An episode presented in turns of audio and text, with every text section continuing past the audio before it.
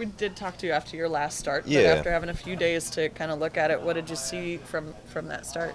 Yeah, just I mean, I think I said it as soon as the game was over. My execution with two strikes was really bad, um, and I thought pitch selection was good. I just I, I just don't necessarily think that uh, locations were good. Um, and I mean, that, that offense in Toronto is really good. And so when you make mistakes, they're going to do damage and, and they're going to put balls in play. And, and they're a really good team. And so that's ultimately what I think happened.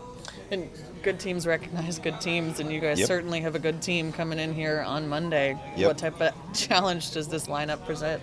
Uh, I mean, their record speaks for itself at this point. Uh, they've really taken care of business to this point, and, and it, it's a quality team put together, you know, both on the pitching side, defensively, and, and offensively. So, uh, you know, there's going to be challenges presented, but uh, I don't think that really changes what we do. I think, we, you know, we're still going to attack them with a ton of strikes and, and uh, you know, let the defense help me out and, and just try and create as much weak contact as early as possible.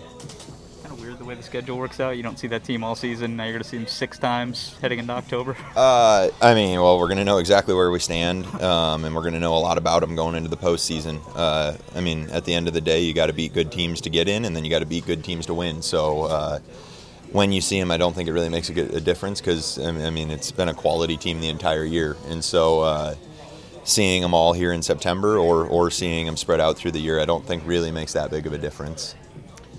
Um, wanted to ask just about this bullpen, right? You saw Yeah. six guys go out there yesterday and get the job done. You know what it's like being in a bullpen, but Yep. how unique is this group of guys? Just the fact that they can go out and in any role, really Yep. any of them, and excel. Uh, I mean, it's. Uh, I think it's been a staple of this organization now for years. Uh, they find really quality uh, players that you know can can contribute every single night, and uh, you know it, it's a really good feeling as a starting pitcher to be able to turn the ball over to them. You know, you know whatever has happened to that point, it, it's.